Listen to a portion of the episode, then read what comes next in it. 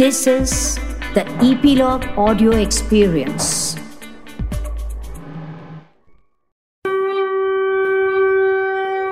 गणपती बाप्पा मोर्या मंगलमूर्ती मोर्या श्रोते हो गणेशोत्सवाच्या निमित्ताने आपण सगळेजण त्या गणेशाच्या आराधनेमध्ये अगदी रमून गेलो गेली दोन वर्ष कोविडमुळे काहीसा झाकोळला गेलेला हा गणेशोत्सव यावर्षी मात्र अगदी नव्या जोमाने सगळेजण एकत्र येऊन खूप उत्साहाने साजरा करताना आपल्याला दिसत आहे त्याचा खूप आनंद होतो आहे. याच गणेशोत्सवात केले जाणारे ज्येष्ठा गौरी देवीचे पूजन आणि त्याचप्रमाणे अनंत चतुर्दशीच्या दिवशी केले जाणारं अनंताचं व्रत याविषयी जाणून घेऊया आपल्या आजच्या पॉडकास्टच्या निमित्ताने. वक्रतुंड महाकाय सूर्यकोटी समप्रभ निर्विघ्नं कुरु मे देव सर्वकार्येषु सर्वदा। रसिक हो सर्व धार्मिक पूजा करताना पहिला मान असतो तो श्री गणेशाच्या पूजेचा. असा हा गणांचा अधिपती गणपती. याच्या उत्सवाबरोबरच साजरे केले जाणारे दुसरे व्रत म्हणजे ज्येष्ठा गौरीचे व्रत. भाद्रपद महिन्यातील शुद्ध चतुर्थीला पार्थिव गणपती पूजन झाल्यानंतर भाद्रपदातील शुद्ध पक्षात अनुराधा नक्षत्रावर ज्येष्ठा गौरींचे घरोघरी आगमन होते. तिला आवाहन केले जाते भारतीय परंपरा संस्कृतीत गौरी हे शिवाच्या शक्तीचे आणि गणेशाच्या आईचे रूप मानले जाते. अनेक ठिकाणी गौराईचे पूजन हे महालक्ष्मी स्वरूपात केले जात असल्यामुळे याला महालक्ष्मी पूजन असेही संबोधले जाते. हा गौरींचा उत्सव तीन दिवस चालतो बरं का? पहिला दिवस गौरी आवाहनाचा दुसरा दिवस असतो गौरी पूजनाचा. आणि तिसरा दिवस गौरी विसर्जनाचा.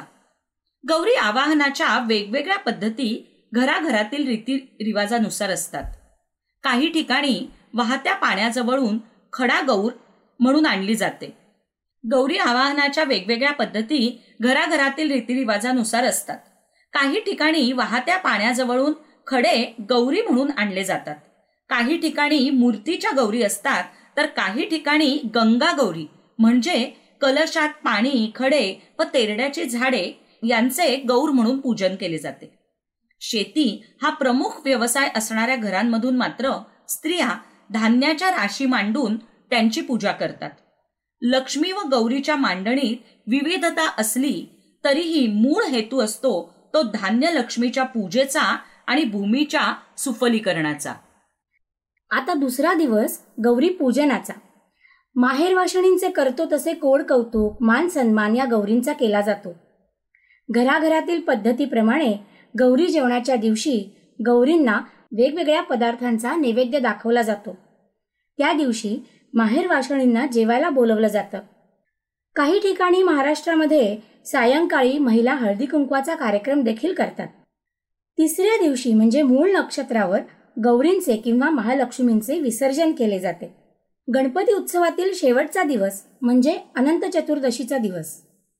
अनंत चतुर्दशी हे अनंताचे व्रत भाद्रपद शुद्ध चतुर्दशीला करतात. अनंत म्हणजे चौदा गाठी मारलेला तांबडा रेशमाचा दोर जो संसारातील कालचक्राचं प्रतीक तर यमुनेचे प्रतीक म्हणून प्या पाण्याने भरलेला कलश त्यावर दर्भाचा शेषनाग यांची प्रामुख्याने पूजा केली जाते. सार्वजनिक गणेशोत्सवातील पार्थिव गणेश मूर्तींचे ह्या अनंत चतुर्दशीच्या दिवशी विसर्जन केले जाते.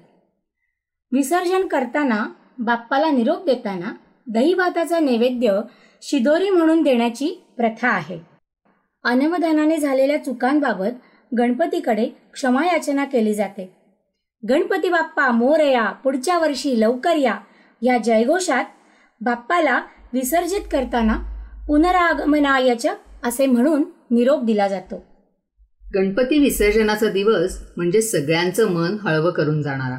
पुढच्या वर्षी लवकर ये म्हणत असताना त्याला निरोप देत असताना आपले डोळे भरून येतात मन भरून येतं.